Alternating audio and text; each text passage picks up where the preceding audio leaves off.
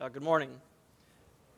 My name is Brandon Lutz, and I am uh, one of the pastors here at Redeemer City. I specifically work with students. So, again, please, if you are a parent or a student who is interested in going to Nicaragua this summer, uh, please stay. It'll just be about 10 minutes after the service. Maybe we'll, I think we'll probably just meet in here. It'll probably be easiest. It'll take about 10, 15 minutes. Hopefully, I can just give you a brief summary what that trip is going to look like.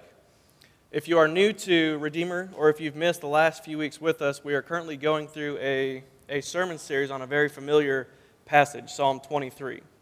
I think we're taking about seven or eight weeks to dive into this passage and hear what God has for us. There's just so much in these six verses alone that God has for us. So this morning, we are looking at the first part of verse 4. And as we've been doing, we're going to stand and read aloud together these six verses in Psalm 23. So if you would, if you are able, please stand with me and let us read this together. The Lord is my shepherd, I shall not want. He makes me lie down in green pastures. He leads me beside still waters. He restores my soul. He leads me in paths of righteousness for his name's sake. Even though I walk through the valley of the shadow of death, I will fear no evil, for you are with me. Your rod and your staff, they comfort me. You prepare a table before me in the presence of my enemies. You anoint my head with oil, my cup overflows. Surely goodness and mercy shall follow me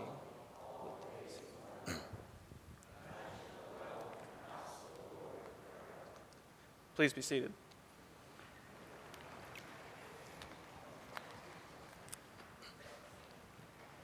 Uh, let me reread the, the part of verse 4 that we'll be honing in on and just really focusing on this morning. Even though I walk through the valley of the shadow of death, I will fear no evil, for you are with me. Now, as a teenager, this was one of my uh, favorite passages of Scripture. I would, I would read this, this phrase or these three phrases, and, and I would really focus on the, the first two parts, the first two phrases. I would think that I, Brandon Lutz, can walk through the valley of the shadow of death with no evil. My head held high, chin up, uh, chest out, and just kind of strutting through life. It doesn't matter what God's going to throw at me, I can, I can get through anything. I have no fear which as a, as a teenager just kind of reinforces the belief that you're untouchable, that you're invincible.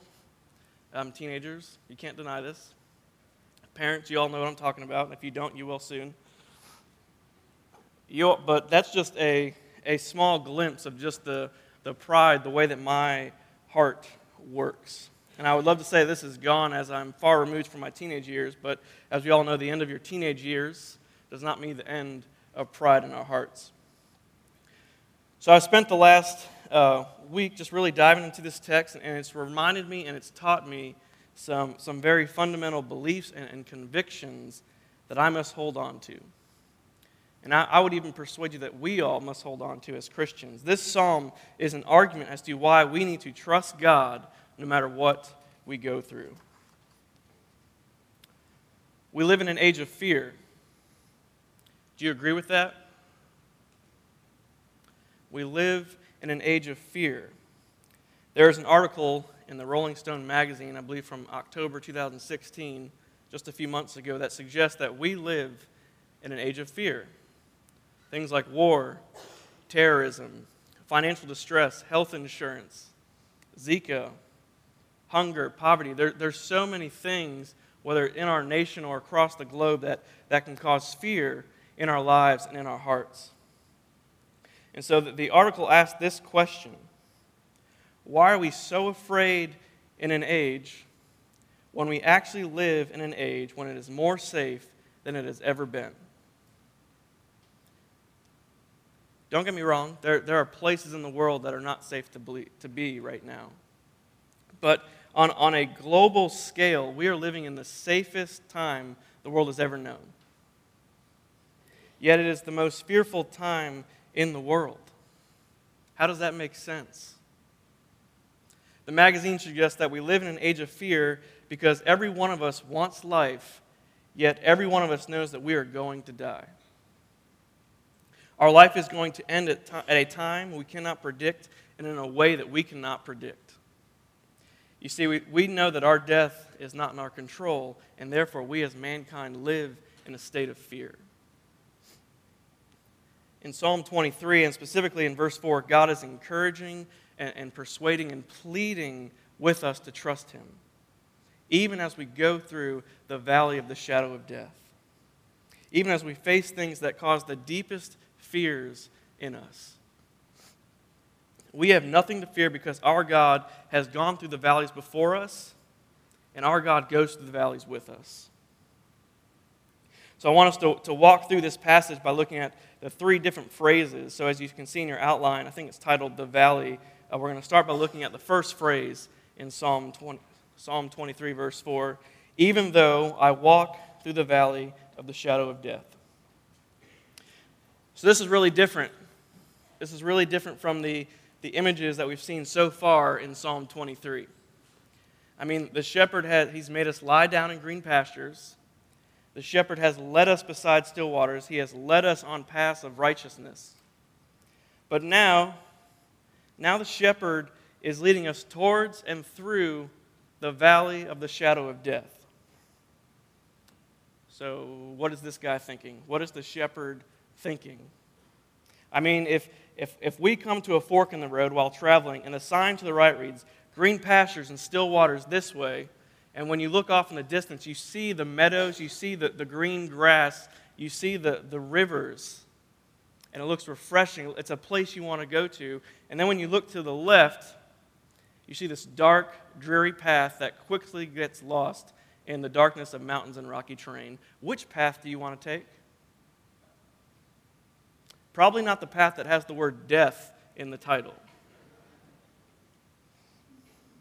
There's something, there's something in all of us that, that is hardwired to avoid pain and suffering, to shy away from hard things. Yet, this is the path that the shepherd has led us to in this psalm. And the shepherd is leading the sheep to high ground where there is fresh grass. But in order to get to the high ground, we have to go through the valleys. For sheep, valleys are not safe places to be. They're not safe places to be. In fact, they're very dangerous. The valley is described, as we think about this valley in this psalm, it's described as a path that is enclosed on both sides, whether it's mountain walls or rocky terrain. it, it is a very narrow, dangerous, rocky path. There are caves, there, there are places for predators like wolves and lions to hide and wait for dumb, defenseless sheep. And another factor that makes valleys so treacherous is, is natural disasters. Storms and flash floods could just quickly come upon it and just flood this valley, drowning most of the sheep. And lastly, another thing that makes valleys so dangerous is that there, there's very little light. The mountainsides, the rocky terrain, just the way that, that these this terrain works, there's just very little sunlight. Some even say that you only get sunlight in certain valleys for two to three hours a day. It's a very dark and dreary place. Basically, valleys are not safe places to be. They're very dangerous for many different reasons. And as we have said the last few weeks, Psalm 23 is a metaphor. We are the sheep, we're the dumb, defenseless sheep, and God is the shepherd who is leading us. Most of us, if not all of us, we don't want valleys in our lives. We're going to choose the right path if we have any say in it. You see, many of us have been in valleys before. We know how that makes us feel. We know what that's like. Life is full of troubles, life is full of circumstances and sufferings that we don't like, we don't want to go through. There are times of, of physical valleys like sickness and hunger and ultimately death. There are times of psychological and emotional valleys, feeling abandoned and lonely, feeling like no one understands what you're going through. There are times of spiritual valleys, doubting whether or not God is real, if He even exists, struggling to believe that He is good and that He is for you. We've all experienced valleys in, in some way, shape, or form in our lives. Some of us are in the valley right now.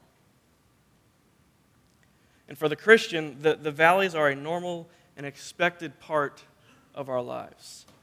You know, we read in we read Isaiah 43 as our call to worship, and notice how it doesn't say if, but it starts with when.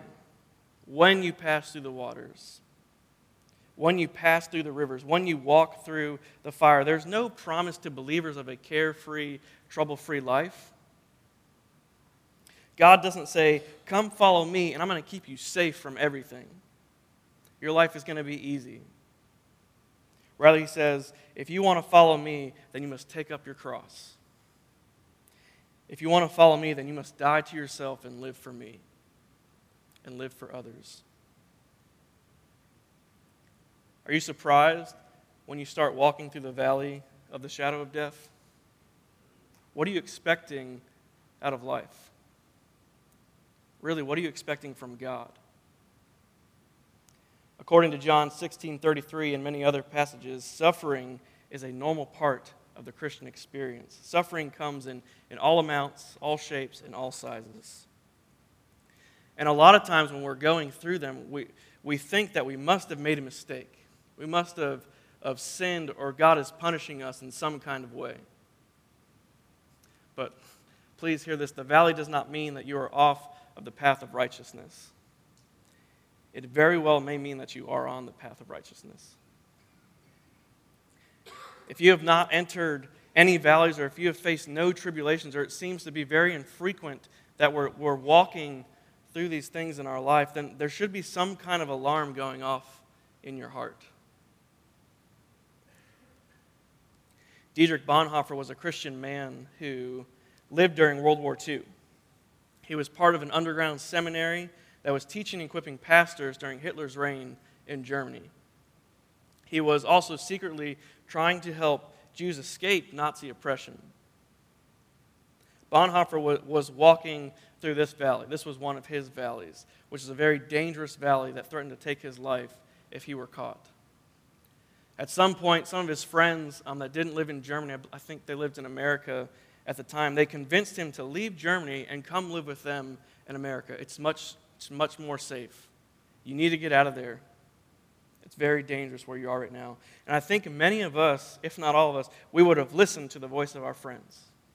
Because the fear of being caught would be so great, you would have heard, you would have seen, maybe even firsthand, what is going on to those who are captured. But it was not long before he realized that he had made a mistake, that he removed himself from the valley that God had called him to walk. He wrote a letter to his friend and said this I have made a mistake in coming to America. I must live through this difficult period in our national history with the Christian people of Germany. I will have no right to participate in the reconstruction of Christian life in Germany after the war if I do not share the trials of this time with my people. So he goes back to Germany.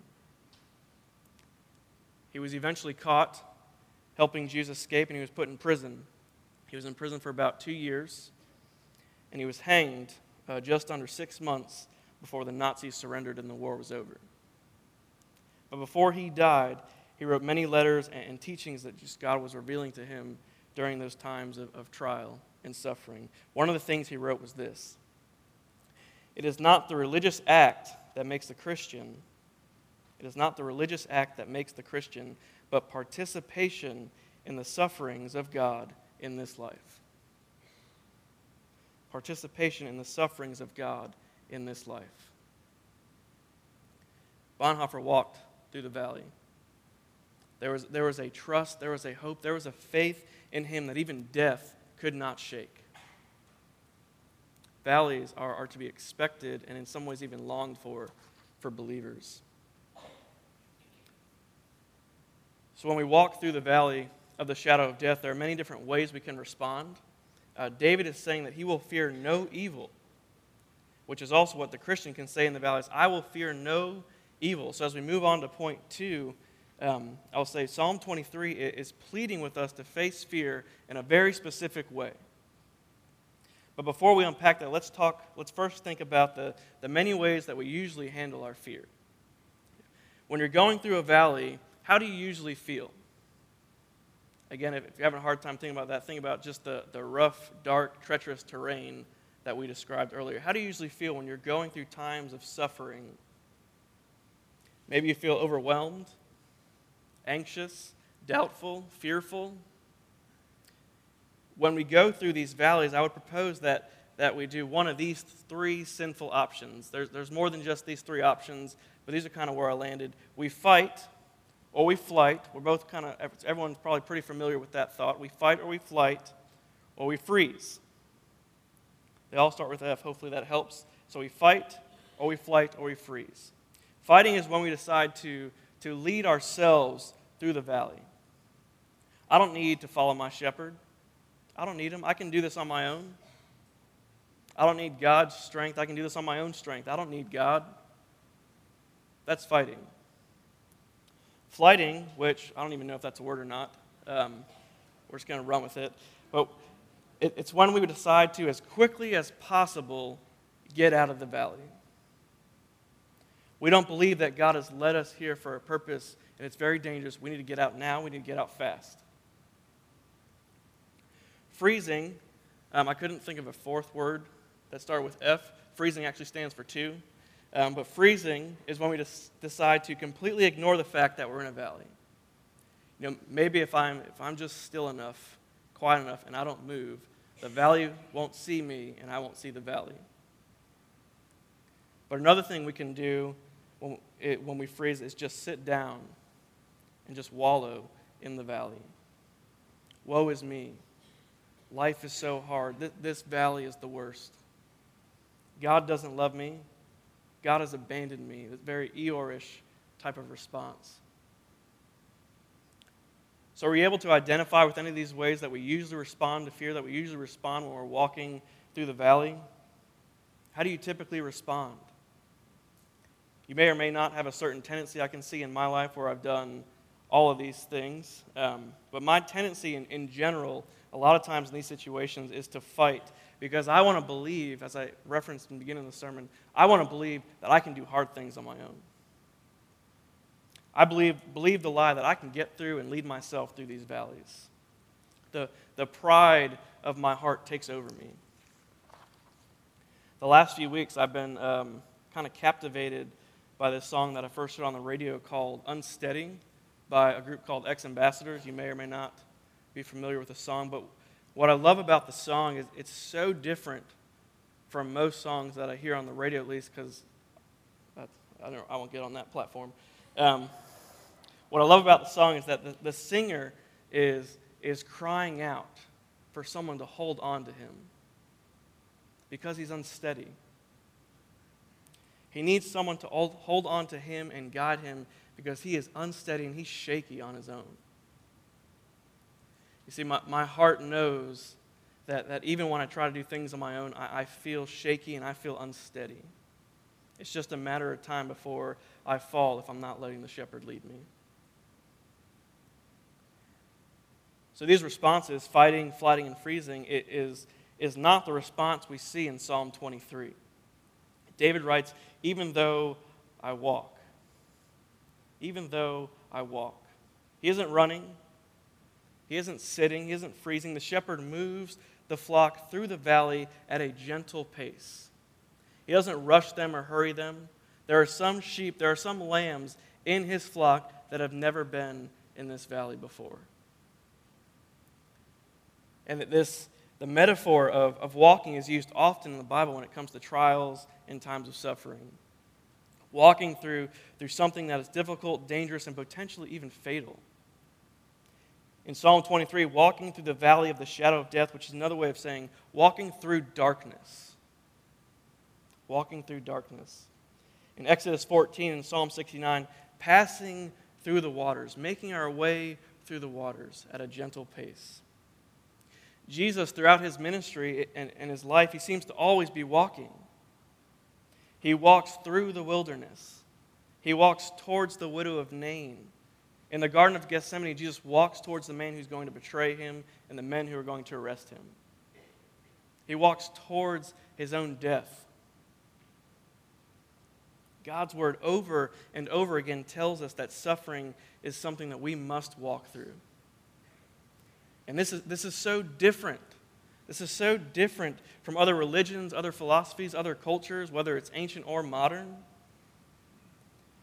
Phillip Keller, he, he's a guy who we've been, um, he was a shepherd, and he wrote a book on what it means to be a shepherd, and he wrote this. He writes that we're to meet and move through suffering without shock and surprise, without denial of our sorrow or weakness, without resentment or paralyzing fear, yet also without surrender or despair. Carson is my four year old son. He is a, a mini me. That's how you can tell he's my son. He looks just like me, same hairline and everything. Um, I hope for his sake that he is taller than me when he gets older. But right now he's in a daddy phase, and, and so most nights I put Carson to bed. And I'm trying to really appreciate this because I know there's going to be a time where he's going to hate me and want nothing to do with me. The teenage years are coming. Uh, but, but we go through our routine, and I eventually leave his room. Sometimes he wants the light off in his room, sometimes he wants it on. Um, so flip of the coin, who knows what he's going to say that night. But a couple weeks ago, after putting him to bed and leaving his room, he wanted the light off, and about two minutes later, I hear a faint cry coming from his room. So I, go towards his room, and he's standing in the doorway, and he, he's softly crying. And, and I ask him, Carson, what's wrong? He goes, Dad, I'm, I'm scared of the dark. And I ask him if, if he wants me to, to lay down with him while he falls asleep. So he, he quickly gets this, this four year old uh, smile on his face, wipes away his tears, grabs my hand, and we both lay down in the dark. Carson is, he's scared of the dark, but not if his daddy is with him. The same goes for us when we are in the valleys. We will have no fear because God is with us. And this takes us to the last phrase of Psalm 23 4 that we're going to look at. For you are with me. Phillip Keller writes, Let come what may. Storms may break about me, predators may attack, the rivers of problems may threaten to drown me, but because He is in the situation with me, I shall not fear. Can you actually say this? Can your heart actually say this? The only reason you can walk through the valleys is if you truly know and believe that God is with you. What is interesting is that God often uses walking through valleys to give us a, a new understanding and a new reliance upon Him. I briefly mentioned this in the beginning, but a shepherd has to lead his flock through the valleys to get to the fresh green pastures that are located on the higher ground.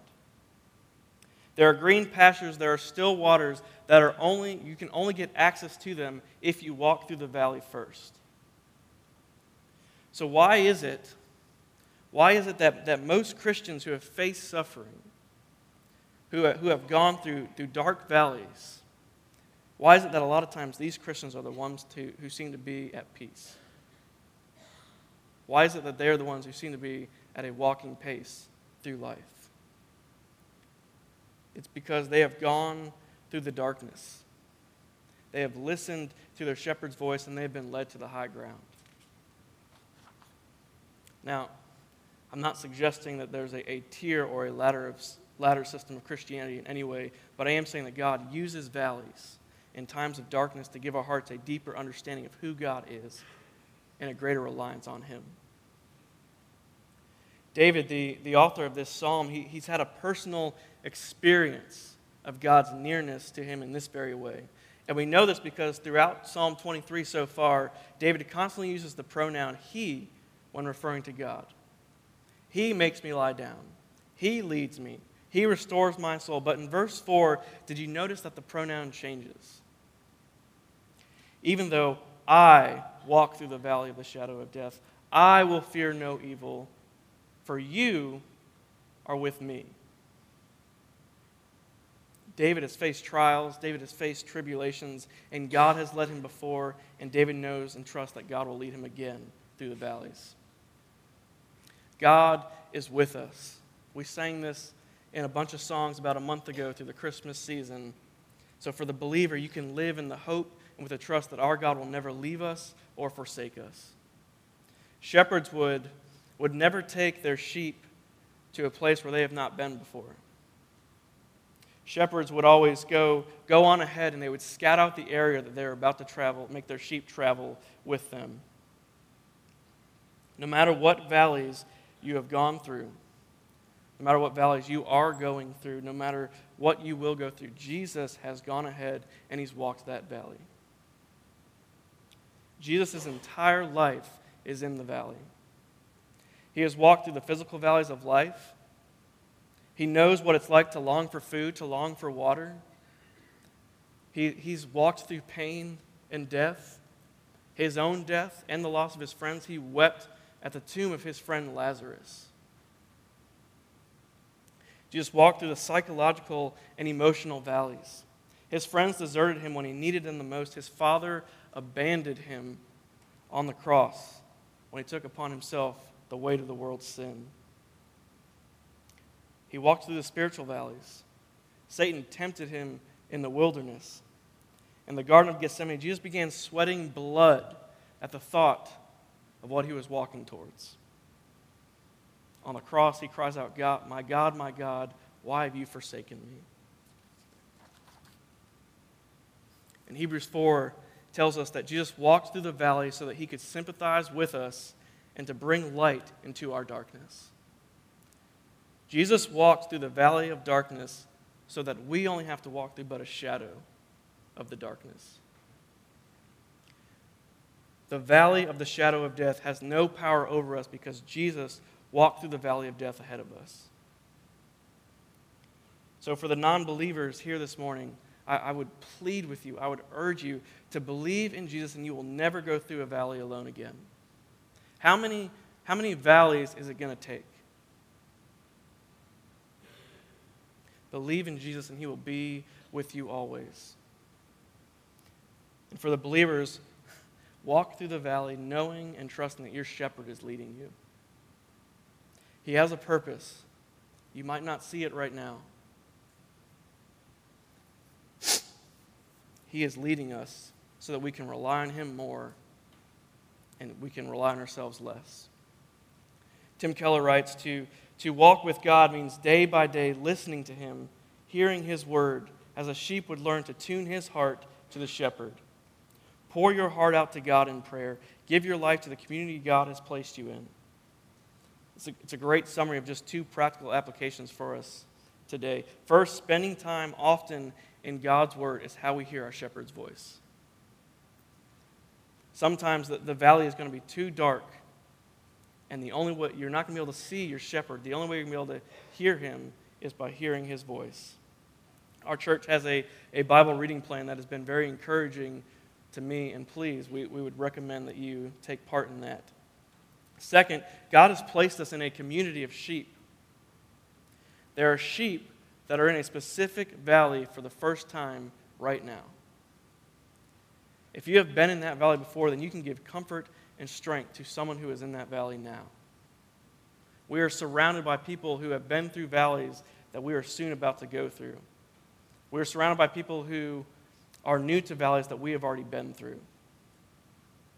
There is probably someone in your life that needs you as they are in a valley right now.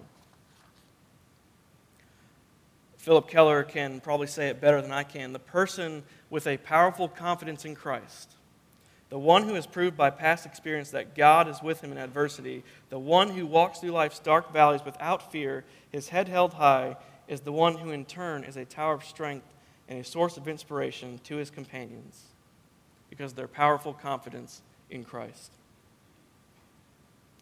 Even though I walk through the valley of the shadow of death, I will fear no evil, for you are with me. Christians, we have nothing to fear because our God has gone through the valleys before us, and our God is going through the valleys with us. Let's pray. Father, we read in Psalm 4 that you give us relief in our distress. You hear us when we call out to you and cry out to you. For we have a God who not only sits on his throne in heaven, but we also have a God who walks with us through the valleys.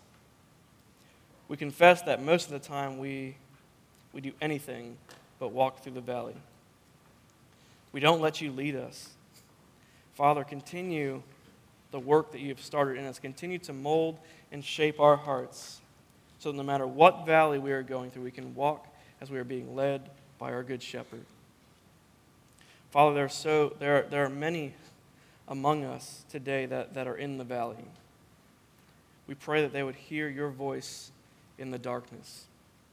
Give them peace even though they are in the darkness. Father, we pray as the disciples prayed increase our faith, increase our belief. In Jesus' name we pray. Amen. Go and, and as we are sent, um, when I think about this, Psalm, Psalm 23 4, I'm thinking about the Great Commission and just when Jesus goes and he, he sends his disciples out and he sends us out, he gives us the most intimidating, demanding task to do. And at the end, he says, Behold, I'm with you always. Behold, I will be with you forever. And so that's what this benediction is it is a promise that God is with us no matter what we go through. Whatever we're going to go through, God has gone through it before us, and He will always be with us. So please receive this benediction. May the Lord bless you and keep you. May the Lord make His face to shine upon you and be gracious to you. May the Lord lift up His face towards you and give you peace, both now and forevermore. Amen.